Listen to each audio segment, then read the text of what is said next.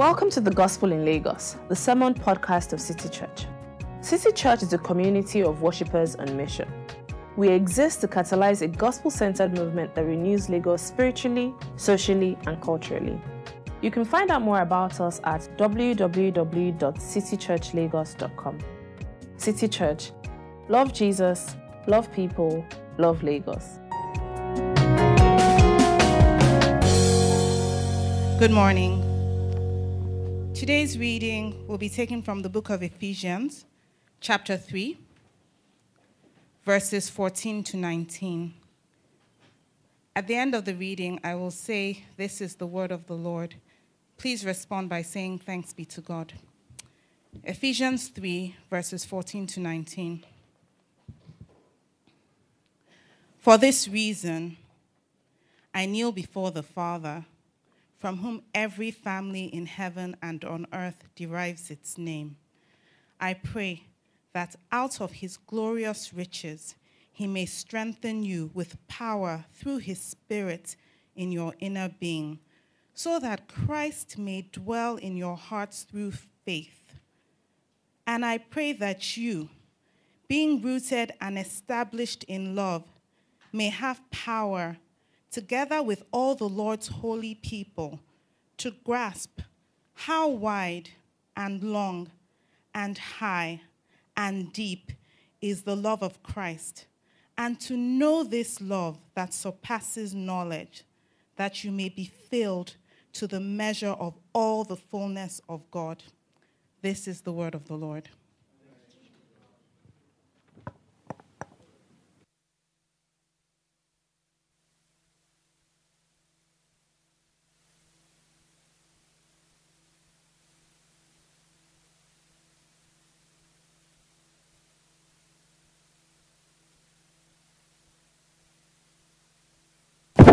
Okay, good morning, everyone. Good morning. Good morning. All right, um, let us pray. Lord, Father, bless now the words of my mouth. I pray that you place me behind the cross so that the gospel comes forth and the name of the Lord Jesus is proclaimed. All to the glory of God. Amen. All right, you're all welcome again. As um, Taiwo said, I have a question. I'll begin this with a question. And it's a very simple one. How did you learn how to pray? Just if you want to cast your mind back, think a little bit about it. How did you learn how to pray? If you're a Christian or you grew up in a Christian home, you probably learned by listening to others pray. That was perhaps the way that we'll say was quite common for many of us. Until one day you decided to open your mouth and give your first public prayer. But all through the while, you were listening to others pray. Many I know, at least in my age range, learned to pray in university fellowship. So they left their homes, got into university, and then joined the fellowship, and then they started hearing people pray there, and that's how they learned how to pray. I grew up in a Christian home. In particular, I grew up with a Catholic background. So if you're familiar with Catholic prayers, you know that they are quite peculiar. So, in a Catholic Mass, for instance, which is the equivalent of a Sunday service, they have a segment called Prayer of the Faithful. And in my church at the time, the Prayer of the Faithful was perhaps the, the best part for me because it was the shortest. and it was basically something like this Let us pray for those in mission. Lord, be with those in mission and help them to be able to fulfill what they have been called to do. Lord, hear our prayer. Amen. That was the end of the prayer. So you can imagine me coming with this kind of background and with this kind of understanding or with this way of learning how to pray, where prayer didn't really, wasn't really expected to take a long time. I'll give you an experience I had in secondary school. In secondary school, I had the, I don't know whether I would say it's a fortunate or unfortunate experience of being a part of a secondary school fellowship. I think it was a good thing, but you know, there were very many things that were negative about it. But anyway, and very true to my nature, I decided to hide in the background. So when they were asking for people to volunteer for different leadership positions, I didn't want to volunteer. But unfortunately for us, we were not that, we were not that large. We were quite small. So they had to give me something. In the end, I fought and fought, and I ended up taking a role that I felt was very insignificant. So it was, so you had the president, you had the vice president. Yes, they had the president. They had the president, they had the vice president, they had a secretary, then they had the music uh, team lead, and then they had the assistant music team lead. That's where I came in. All right? So I knew that there will be no need for me to ever, or I expected that there will be never any opportunity for me to have any responsibility. And that's what I wanted. I just wanted to be in the background singing. That's really why I joined them. And then one faithful day, we, we normally have uh, fellowship and prayer meetings. And then one faithful day, somehow we just aligned that all the people I just called were not around. And they said, Oh, Francis, you are going to have to lead prayers today. and I said, Wait, wait, wait. Who is not around? Who is not? Isn't um, um, this guy around? Why can't he take it? We're like, No, no. We're all going for something.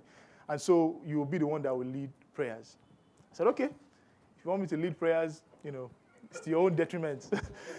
and then I decided to start the prayers. By the time we finished, it was about probably about 40 minutes, you know. Considering that typically the prayer meetings we normally held was about two hours.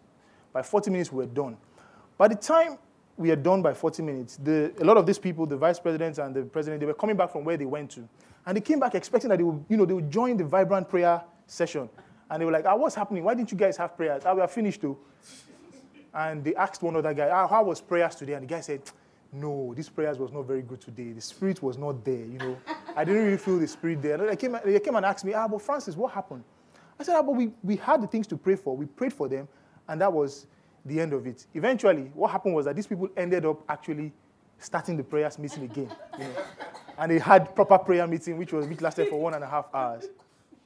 So, but that was the effect of my background. I, as far as I was, I knew it. It was pray for something, Lord, do this for us, and that was it. Pretty much, pretty much it. And that was that reflected in the kind of prayers that I offered, even much, even um, up until um, my later my later years when I went to university and onwards. So, one of the main things that one of the main ways we learn how to pray is by listening to others, by our backgrounds, and by um, hearing others pray. But another way that we also learn how to pray is by practice. You would you can listen all you like to people praying, but until you start to pray, you haven't really learned how to pray, isn't it? If you I knew one guy when I was in Manchester that I spoke to him about swimming. I wanted to learn how to swim, and this guy was able to give me all the techniques. You know, cup your hand like this, you know, turn your head like this. He gave me all the techniques about how to swim. I didn't know that this guy could not swim. You know, but he was able to he was able to explain everything properly until one day we were, we were supposed to go for an event and he was like, "Oh no, I can't swim." I was like, "What do you mean you can't swim?" You know, he and he was very technical in the way he was talking about swimming. So no matter how much theo, um, um, theoretical knowledge about something you can acquire, you're not going to actually learn that thing until you actually start to practice that thing. So another way that we will learn how to pray is by practice, by actually praying. But then there's one way that I want to talk about this morning if we are talking about a people that need to reform their prayers or re- need, need a refreshing of their prayer lives, perhaps one of the most effective places to go to if you want to learn how to pray or if you want to reform your prayers is by going back to Scripture.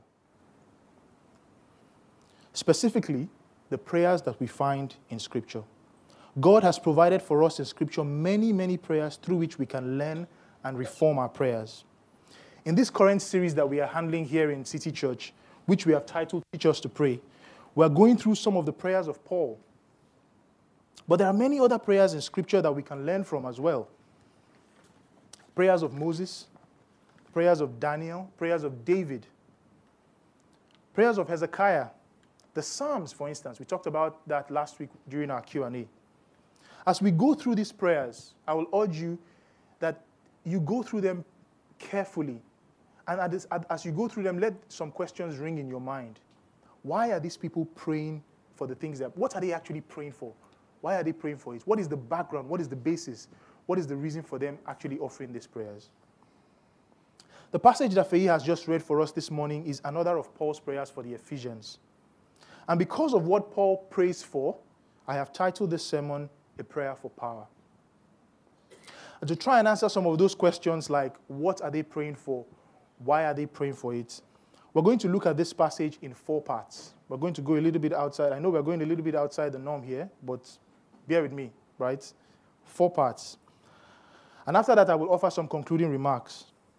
So I would say that these four parts are poorly titled. So again, bear with me, but four poorly titled sections. I will begin with the foundational premise, which I will call the powerful father. Then the next part, two and three, will talk about the actual petitions that Paul is actually praying for a power for strength and power for love. And then the fourth part, fourth and final part, will be the grounds or the basis for Paul's petitions. So, a powerful father, petition for power for strength, a petition for power for love, and the grounds for asking for power. And then I will offer some concluding remarks. All right, so let's, let's start with the first one asking from a powerful father, verses 14 and 15. So Paul says in verse 14 in Ephesians chapter 3 here that for this reason I kneel before the Father, from whom every family in heaven and on earth derives its name. I kneel before the Father, from whom every family in heaven and on earth derives his name. Now, that phrase in verse 15, from whom every family in heaven and on earth derives his name, is a little bit of a difficult phrase to actually interpret. Now, it could mean one of two things. It could mean that every notion of fatherhood, the father is kind of the central figure of family, isn't it? Every notion of fatherhood that you will find anywhere in the world derives its essence or its, its understanding or its true meaning from the ultimate father, which is God.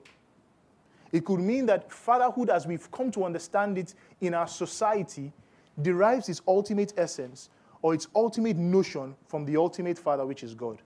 Or it could mean that God is the Father of everyone who has put their faith in Jesus Christ, everyone who actually believes, both those that are on earth and those that are in heaven. Now, what, whichever one it actually means, I actually think it means the former, but whichever one it actually means, here is the one thing that is central to that that God is the ultimate Father. That God is the ultimate Father sometimes when we approach prayers, there is a way and, and manner in which we do it where God feels a little bit distant, where God feels like He's this powerful God. We know that He's the Almighty God. We know that He's the one that can do everything and anything that we ask of Him. But there is a distance that we feel that we don't really get that personal relationship with Him. And this is what Jesus Christ tried to bring to our, our understanding when He preached in Matthew 6 and 7. And, his, and his, when his disciples asked them to teach them how to pray, he began by saying, Our Father. And that is the relationship that has come to us by our believing in Jesus Christ. It is the doctrine that we refer to as adoption, whereby we are now joint heirs with Jesus Christ. We are now sons. Now, let me pause. Let me pause here for a moment. Because I do feel that this understanding how God is a father to us is very, very crucial to how we approach prayer. I do feel it's perhaps one of the most important things that as Christians we may have let slip by the wayside and affects the way that we actually offer God prayers. I am fortunate to have two experiences because I'm now a parent. I have two experiences to be able to relate to this aspect of fatherhood. I have my own childhood, but also I have my own children. Now, my father, if for some of you that know, was a very strict father, right? I'm not, I'm not talking about the way you think, the way you're thinking about it. I'm talking about really strict, right? My father is the kind of father that if he comes to my school and he heard that the teacher flogged me, he would take me home and flog me. so he was a very strict father. But I, of course, I didn't like it. I didn't like it the time, all the times that I was growing up because of his hard handedness. But I owe a lot of, of who I am today to the way my father brought me up a lot of the positives that I can see in my life today, I am 100% certain that it was because of my dad. Likewise, my daughter, she doesn't, of course, she doesn't care. All she, all she knows is I want something and the thing has to be there. She's three years old. My son just is going to turn one in a few months. At that age, it's remarkable what you can learn from them, really, because you watch them and they just, she just wants something and she just says, I want this. She chooses whether she wants to eat or not. it's time to eat your food. I don't want to eat and at, the, at 10 o'clock in the night, I want to eat bread. You know? And as far as she's concerned, her parents have to provide that for her. So when you think about that and you think about the fact that as parents or as a father, even in my state as a human being, I have good desires towards my own children. Regardless of how I affect those, those I effect that desire on them or not, whether there are errors there or not. But I have good intentions. I am always seeking to express those good intentions towards them. Jesus Christ says that, do you think that your Father in heaven, who is not even by who you can't even compare yourself to, would not would deny good gifts to those that ask them? So the essence of what I'm trying to draw here is that the Father that we have in heaven, he, it's more personal than we think it is. If you think that your own father, when you ask him for something, when you ask him for bread or you ask him for fish, would not give you stone or a snake, how much more your heavenly father? What Jesus Christ is saying to us there is that you have a father that in very many ways you can relate to just as your earthly father, but will do a lot much more than your earthly father. I dare say that this is foundational to the way we actually approach our prayers. You see, we are able to relate to God as a father because we have earthly fathers. So that when we pray for something and we don't get it exactly as we want, it's okay because our father may have denied us this one thing, but he has given us many, many things that far outweigh this one thing that we want. So, this morning, as Paul approaches God with his petitions, he reminds himself and his readers that this God, who he says at the end of the passage, is able to do immeasurably more than we ask or imagine. This Almighty God is our Father. In Matthew chapter 6, it says, Do not worry, saying, What shall we eat? Or what shall we drink? Or what shall we wear? For the pagans run after all these things, and your heavenly Father knows that you need them. But seek first his kingdom and his righteousness, and all these things will be given to you as well. In Matthew 7, he says, Ask, and it will be given to you. Seek, and you will find. Knock, and the door will be opened to you. For everyone who asks receives, the one who seeks finds, and to the one who knocks, the door will be opened. Which of you, if your son asks for bread, will give him a stone, or if he asks for a fish, will give him a snake? If you then, though you are evil, know how to give good gifts to your children, how much more will your Father in heaven give good gifts to those who ask him? Brothers and sisters, if we are to reform our prayers, we must freshly understand our identity through Jesus Christ with our Father in heaven. A Father that is all powerful, a Father that is almighty, but yet He is still a Father to us. And that is how we must approach Him. We must approach Him with the notion of the fact that He is our Father and that He is able to give us anything that we ask or imagine.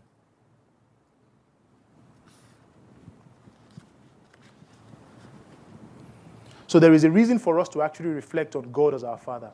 And the more we continue to reflect on Him, on the more we continue to reflect on the kind of God that has disclosed Himself to us in Scripture as our Father, the more we will be able to know how to approach Him in prayer. So when Paul says that for this reason I kneel before the Father from whom every family in heaven and on earth derives his name, he reminds the Ephesians that this Father is able to relate to us on a personal level on a personal note. Number two, now we go into the petitions that Paul actually asks for. The petition for power for strength, verses 16 and 17a. I pray that out of his glorious riches he may strengthen you with power through his, inner, through his spirit in your inner being, so that Christ may dwell in your hearts through faith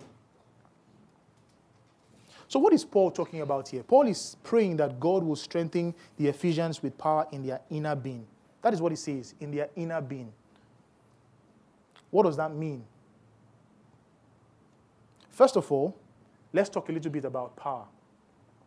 A study of Paul's letters reveals how often he talks about power. For instance, last week, Dami read Ephesians 1 for us. And he says, in verse 18 to 19, I pray that the eyes of your heart may be enlightened in order that you may know the hope to which he has called you, the riches of his glorious inheritance in his holy people, and his incomparably great power for us who believe. And on and on, Paul talks a lot about this power that is given to us either through the Spirit of God or, or power that belongs to God that is available to us as people who believe.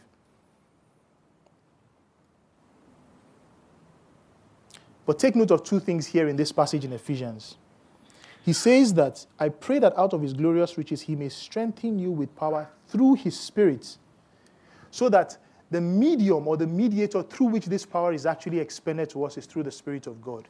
But the sphere in which it operates is in something called the inner being or the inner man. Now, that phrase, the inner being or the inner man, is actually quite, um, is, is, is, is not uncommon to Paul. Paul actually uses this phrase in 2 Corinthians chapter 4. And there he says that, therefore, we do not lose heart. Though outwardly we are wasting away, yet inwardly, that is the same phrase, inwardly we are being renewed day by day. For our light and momentary troubles are achieving for us an eternal glory that far outweighs them all. So, what Paul is saying here in 2 Corinthians is that the, the outer body that we have, this body that you see that is physical, is actually wasting away. I play basketball sometimes, and it is becoming increasingly obvious to me that I am not as young as I used to be before. and funny enough, it's actually, there's a bit of a mental thing to it. So sometimes when you want to actually do something, the thing that you want to do is in your head. And you have almost already started to try to execute that thing with your body. And then you realize that your body is actually lagging behind your brain because your body can't actually execute it. So it is evident. You know, I have all kinds of pains all over my body. And I'm sure many of us would, would talk about those kinds of things. The things that you couldn't, you, you are sure that you, did, you never had any of these things when you were much younger. It is only evidence of the wasting away of our outer, our outer body. Eventually, this outer body will do what? It will die away. It will continue to wither and wither and die away. At the end of that, what is left is what is actually being built inside of us. That is what Paul actually is seeking to actually build up. And so in, he says here that though outwardly we are wasting away, yet inwardly we are being renewed day by day. That is what we are actually seeking to build up as Christians. What is in the inner man? And so that is where Paul wants this power through the Spirit of God to actually operate in our inner man. Because that is what actually matters. Bible says that what is seen is what? Temporary. But it is what is unseen that is permanent.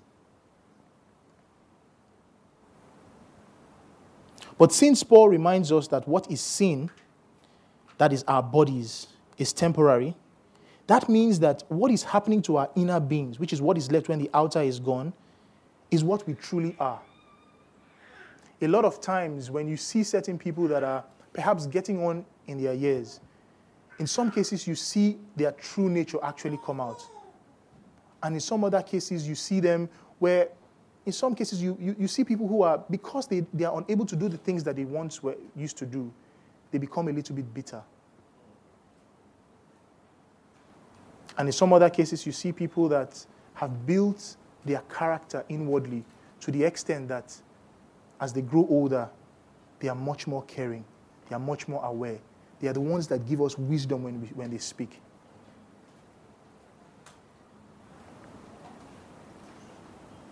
It is easy to put up a front with clothes, with makeup, with a smile, but we can't put up a front with the inner man. There is no makeup or there is no shadowing or there is no cloaking that we can do with it. There is only one thing we can do. We can either build it up and renew it or we cannot. And we leave it to continue to wither away like our outer bodies.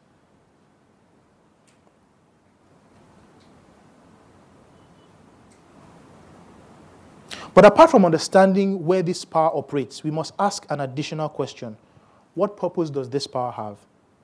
So, why is this power operating in our inner man?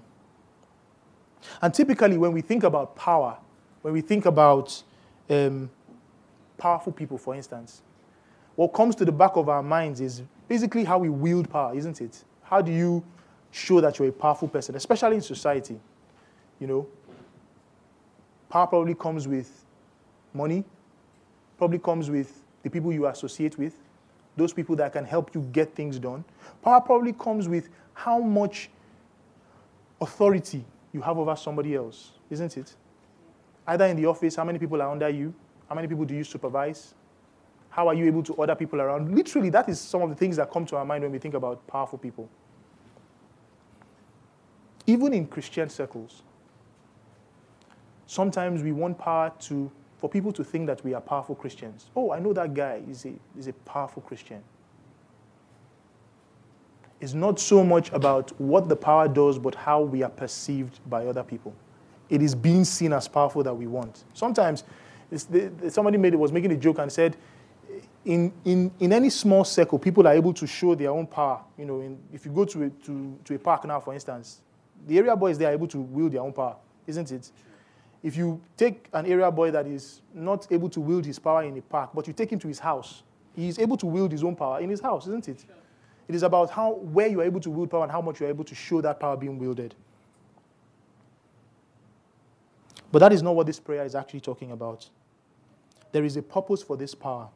And Paul says, is so that Christ may dwell in your hearts through faith. So that Christ may dwell in your hearts through faith. But you would say, we're already Christians and we already have Christ. So what is Paul praying about here? Why is, why is Paul asking that Christ should dwell in us again? Well, the best way I can illustrate this is with an illustration that I, I, I heard Don Carson give on this thing. And this is what he says. Imagine a couple, a young couple that um, about to buy their, they just, you know, they've gathered small money together and they're about to buy their first house. And they move into this house. It's probably a small house, you know, maybe an old house that their money was able, the, the little money they had was able to afford. And the house is a little bit beat up, you know, it's old, it's got rusty uh, faucets, it's got an ugly looking uh, wallpaper. But they look at it and they say, you know what, let's, let's move in first, you know, and we'll see what we can do, you know. And then over time, they start to change things, right? Over a few years, they replace the old, the, the, the, the ugly looking wallpaper with a much nicer one. They, depending on their budget, they replace one or two um, big ticket items. They try to convert one room somewhere to something else. They, you know, they try to make, basically what they are doing is they are trying to make that house more like themselves. So that at the end, they will look and say, you know what, I really like this place. It's, you know, or if they go out, they are going to say, I want to go home because it's a place they've created that, that is more attuned to them. And every person will probably have that sort of thing. Even if you're renting a place, by the time you've lived there for a few years, you've made that place what? More like you, isn't it? I think it's a very good illustration for this, for this purpose for which Paul is asking for power where he says is so that Christ may dwell in your hearts through faith.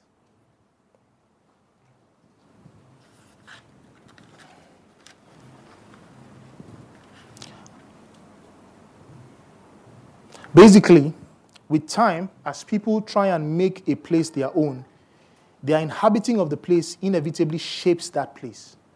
So, also, when Christ inhabits us, he shapes us to become more and more like him.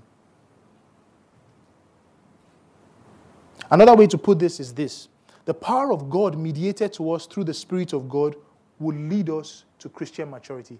That is exactly what it's all about. That as God or as Jesus Christ is dwelling in our hearts and He continues to shape us, make no mistake about it. When Jesus comes into us, when He comes into our hearts, He finds it in a horrible state of disrepair. And it takes time, and I dare say it takes power to be able to turn all those different pieces around into something that looks more and more like Christ. You see, when we pray, we pray with a sense of urgency that is based on need. If we said here, for instance, that um, somebody is looking for a job, right? Please pray for the person, right? I dare say yes, some of us will pray. Some of us will go back and pray. But if we said we know somebody that is dear to all of us. The person has just been diagnosed with cancer. There is a sense in which we are all going to gather and say, Oh, let's pray, let us pray. Because we, in our minds, there is a sense of need of the person that has cancer that is, in our minds, a little bit higher than this person that wants a job. Until we begin to see our need, the need for us to grow in our inner man, the need for us to grow spiritually more mature, as paramount in our lives, or as paramount or more important to God that is when we will be able to offer these kinds of prayers to God.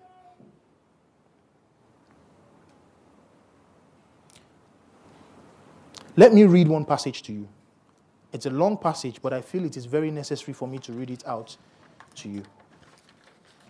It is from Colossians chapter 3, from verse 5. Put to death, therefore, whatever belongs to your earthly nature sexual immorality, impurity, lust, evil desires, and greed, which is idolatry. Because of these, the wrath of God is coming. You used to walk in these ways in the life you once lived, but now you must also rid yourselves of all such things as these anger, rage, malice, slander, and filthy language from your lips. Do not lie to each other, since you have taken off your old self with its practices and have put on the new self, which is being renewed in knowledge in the image of its Creator. Here, there is no Gentile or Jew, circumcised or uncircumcised, barbarian, Scythian, slave or free, but Christ is all and is in all. Therefore, as God's chosen people, holy and dearly loved, clothe yourselves with compassion, kindness, humility, gentleness, and patience. Bear with each other and forgive one another if any of you has a grievance against someone. Forgive as the Lord forgave you. And over all these virtues, put on love, which binds them all together in perfect unity. Let the peace of Christ rule in your hearts, since as members of one body you were called to peace. And be thankful. Let the message of Christ dwell among you richly as you teach and admonish one another with all wisdom through psalms, hymns, and songs from the Spirit, singing to God with gratitude in your hearts. And whatever you do, whether in word or deed, do it in the name of the Lord Jesus, giving thanks to God the Father through him. Amen. I dare say that this is the passage that Paul envisages when he spells out the changes or when he says that he wants the power of God to actually operate in our inner being. Think about all the elements of the different things that I've read. How much do you desire these type of things in your life? How much do you actually pray for them?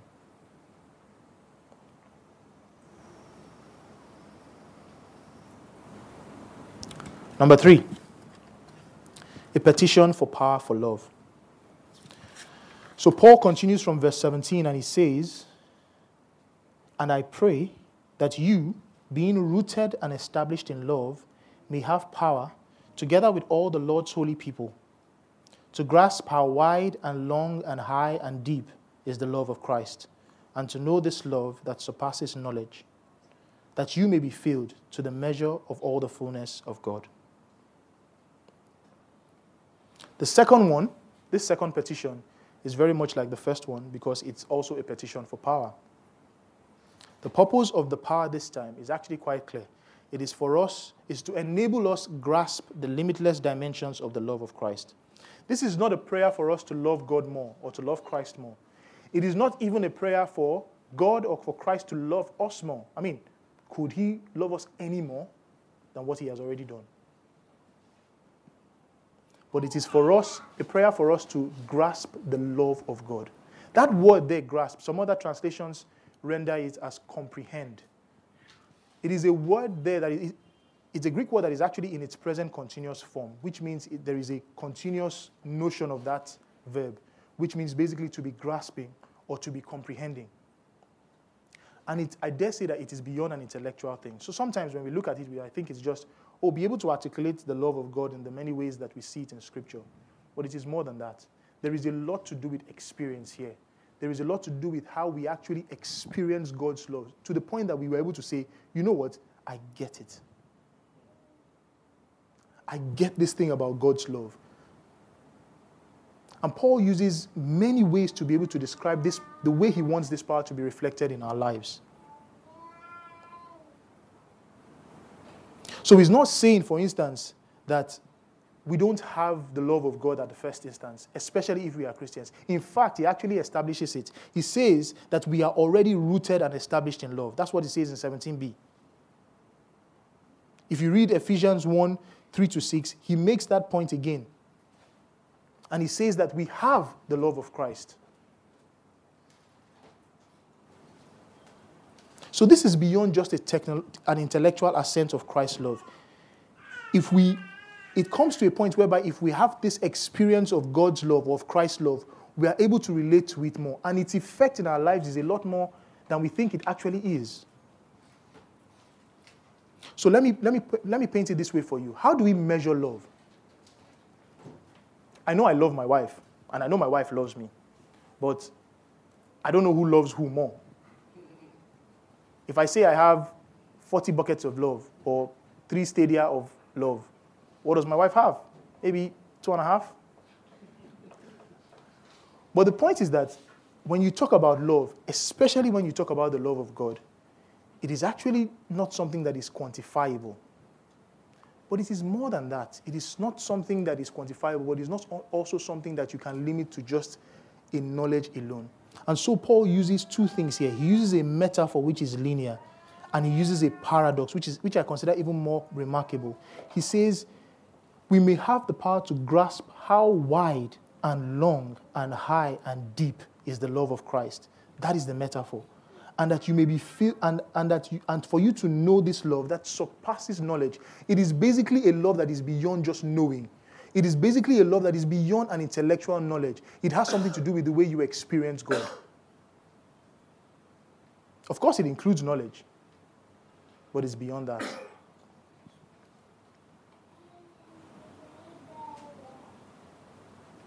By this prayer or petition, Paul presupposes that apart from the power of God, Christians will have too little appreciation for the love of Christ.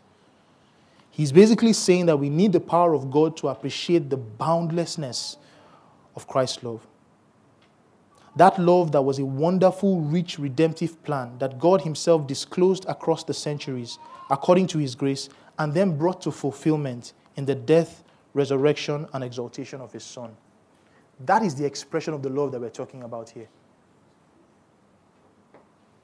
I dare say that sometimes we sing about this love more than we talk about it. The love of God is greater far than tongue or pen can ever tell. It goes beyond the highest star and reaches to the lowest hell. O love of God, how rich and pure, how measureless and strong it shall forevermore endure the saints and angels' song. Could we with ink the ocean fill, and were the sky of parchment made, were every stalk on earth a quill, and every man a scribe by trade, to write the love of God above would drain the ocean dry, nor could the scroll contain the whole, though stretched from sky to sky. Call it whatever you want, the limitless or the boundlessness of the love of God, of, of the love of God in Christ Jesus. Paul wants us to actually appreciate this love to the extent that it does something inside of us. He wants us to know this love of Christ to the extent that it surpasses just a head knowledge. And he believes that it, it requires God's power to do that. And so he prays for that. Let me say two quick things about the love of God. Number one, a genuine and deep perception of the love of Christ, such as described in Paul's petition, rarely comes to the person who is not spending much time in Scripture. A deep perception of the love of Christ rarely comes to the person who is not spending much time in Scripture. This is very, very important for us to be able to appreciate this love that God has for us, to appreciate how He has mediated that love through our, through our Lord and Savior Jesus Christ. So perhaps one answer to this prayer is that God will give us, or God will help us to spend more time in His Word for us to really appreciate Him and appreciate His love. Number two, such deep perception of Christ's love is often triggered by suffering or tragedy. I watch my wife and my daughter whenever my daughter is ill. And it is then that you see a display of love that a mother has for a child. Both from the mother herself and from the child. You see the worry on my wife's face. You see the fact that she's worried about making sure that my, my daughter becomes well. But at the same time, you see that my daughter is always clinging to her mom. She appreciates the kind of love and affection she's getting, even in her, in her suffering at the time. Sometimes it is when we suffer, when we go through trying times, in the loss of a loved one, or sidelined by chronic illness, it is at these times that we are compelled to pause and reflect on the love of God for sinners such as you and me. There is one more thing that Paul says here in verse 19b. He wants us to receive power to comprehend the boundlessness of Christ's love so that we may be filled to the measure of all the fullness of God.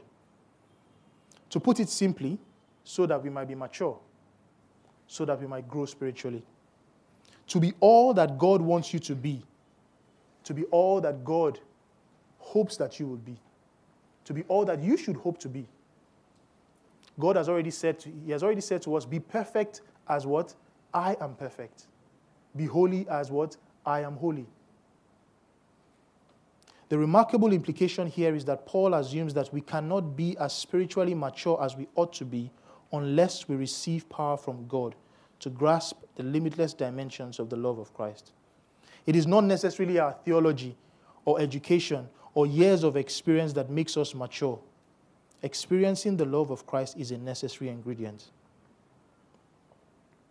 And we know it in our society here, don't we? There are many research articles to, ex, to, to explain to us how children who don't grow up in loved homes or in, in homes that where, where, where, where parents actually are able to bring them up in disciplined love turn out in a bad way in their adult, in their adult lives as compared to children who actually grow up in much loving homes. But I dare say that perhaps the biggest effect of understanding this love of God is what it does to us as Christians. The primary thing is that we get to love more. Forgiving somebody will not be difficult. Getting, being concerned for your brother, being concerned for the lives of people around you would, not, would come as second nature. Why? Because you know a Savior that has given you so much love. Because you know a Savior that has forgiven you much.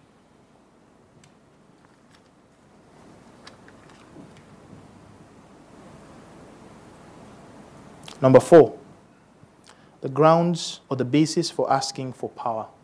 The grounds or the basis for asking for power. Sometimes, when I pray, I find that my mind often wanders. I'm sure some of you would have this experience as well. It goes something like this I start praying for my mother, and I say, Oh, dear Lord, please be with my mother, help her to um, be strong, especially in her old age. If she's ill, I remember that she's ill. And then my mind kind of just goes back to my mother's house, you know. And I'm thinking about driving in through the gate and seeing my mother, who I'll be hoping to see her looking not ill, which would mean that she will probably prepare a meal and that I'll be able to sit down and have something to eat. And then after about five, ten minutes, I just say, Oh, and Father, please, please help my father as well. You know, so I've taken a journey down memory lane and I've reminded myself of some of the things that I indulge in. Well, if that's ever happened to you, if it's ever happened to you, be of good cheer. you are in great company. I think it's the same thing that happened to Paul in this passage. I'll tell you why. Ephesians chapter 3, verse 14, Paul says, For this reason I kneel before the Father. But you know what happened?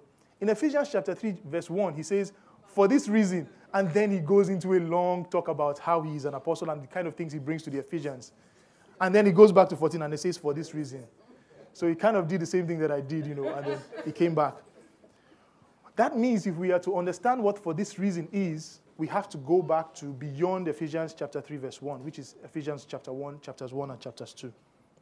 So I'm not going to expound on those two chapters here, but I will give you a very quick summary. So in Ephesians chapter 1, for instance, Paul praises God for his sovereign grace in granting redemption and its associated blessings to lost souls, Jews and Gentiles alike, through the work of his Son, our Lord Jesus Christ on the cross. He thanks God. This is the prayer that um, um, Dami looked at uh, last week. He thanks God specifically for the Gentile Ephesians and prays for their spiritual enlightenment and growth. Then in chapter 2, he reminds them of their former dead state in sin and that they have been made alive in Christ. And that though there was some distinction between Jew and Gentile in the past, God has brought them together in unity into a new covenant, into a new family, into one new unit, where all, without exception, have access to the Father. And chapter 2 concludes with this. Yes, chapter 2, verse 19 to 22. Consequently, you are no longer foreigners and strangers, but fellow citizens with God's people and also members of his household, built on the foundation of the apostles and prophets, with Christ Jesus himself as the chief cornerstone. In him, the whole building is joined together and rises to become a holy temple in the Lord. And in him, you too are being built together to become a dwelling in which God lives by his Spirit. This is the for this reason that Paul refers to when he says, when he, he asks for power for, for them to become more mature and, for, and he asks for power for, for them to experience more of the love of God. This is for this reason. What does this mean? One clear reason we're able to glean from this is that God's declared purpose in creating this new community of believers is to bring the people in it to a kind of spiritual maturity. That is what we just read in 1922. In him, the whole building is joined together and rises to become a holy temple in the Lord. And in him, he's talking, he's talking to, the Ephesians, to the Ephesians now, you too are being built together to become a dwelling in which God lives by his Spirit. So basically, what Paul is doing here is saying is that I am actually offering these petitions that I'm asking because it is in accordance with the purpose of God. This is actually what God wants, and so that is the reason why I'm actually offering these prayers to God. Now, this is very remarkable. It is because He knows what God has done for us and what God expects of us as a result of what He has done for us. What He has done for us is that by sending His Son to die on the cross and by resurrecting Him and glorifying Him, He has created a way in which both Jew and Gentile, by Gentiles, that includes us, can now come into the family of God. But that's not the end of the story. The story continues because what God wants is to build these people that have come together into one unit that would bring glory to Him. And Paul is saying that because of this, I pray that you will receive power from God through the Spirit of God for you to be able to know what is the love of God, for you to know the limitless boundlessness of Christ, of God's love in Christ Jesus. The point that is very clear here is that it is very easy for us to think about Femi's big toe and ask God to heal his big toe. It is very easy for us to relate to the physical things that actually affect us and focus on that during our prayers. It is human, I dare say, for us to do that. But we, if we are to reform our prayers, we must think more and more about what we are 100% confident or sure is God's purpose for us. And that is what we must pray for more. Paul knows what the purpose of God is, he knows what the will of God is, and that is what he prays according to. As we continue to grow, we learn quite quickly that God is more interested in our holiness than our comfort.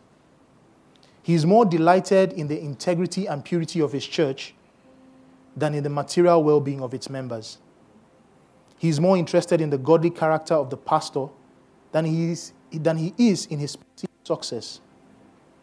He shows himself more clearly to men and women who enjoy him and obey him than to men and women whose horizons revolve around good jobs.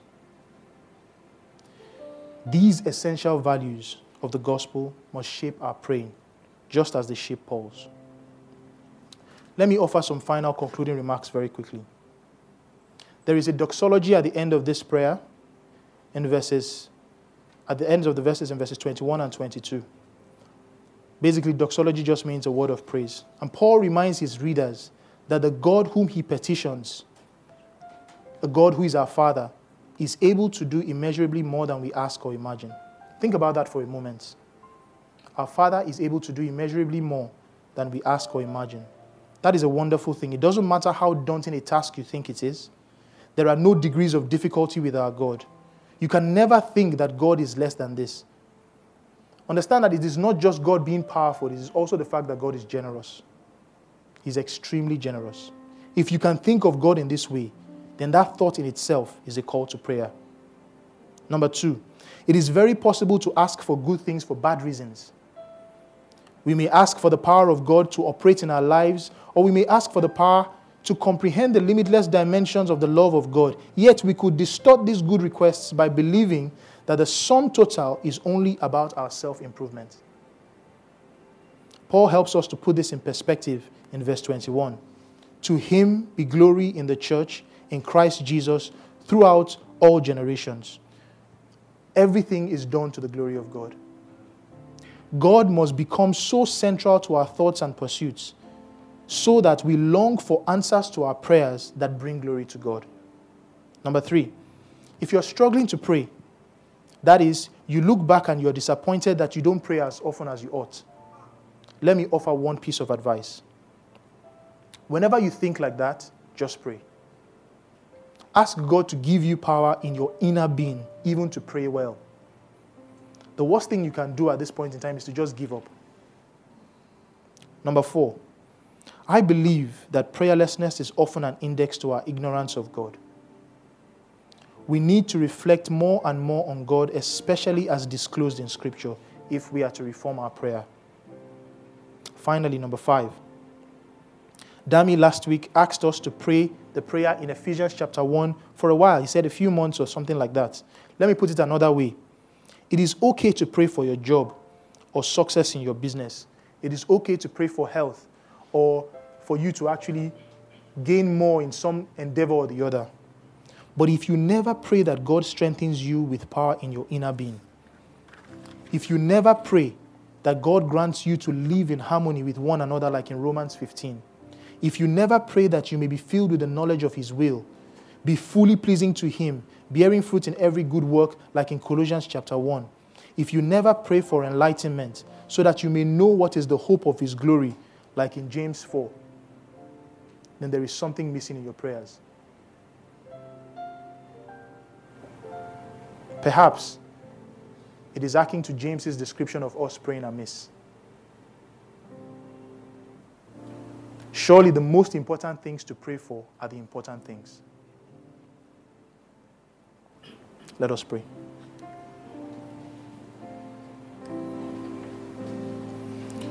Our Father, we confess that we have not been faithful with prayer, often not praying as we ought to but often not praying according to your will. We remember the disciples who asked Jesus to teach them. We ask you, O Lord, this morning to teach us to pray. We ask you to reform us, O Lord, from the inside so that we become people of prayer. And so we ask you, O Lord, for power to strengthen our inner man so that we are increasingly spiritually mature. We ask you, O Lord, to give us power to grasp the limitless dimensions of your love for us in Christ Jesus. All praise and glory to you, O Lord and Father, who is able to do immeasurably more than we ask or imagine. In Jesus' name we pray.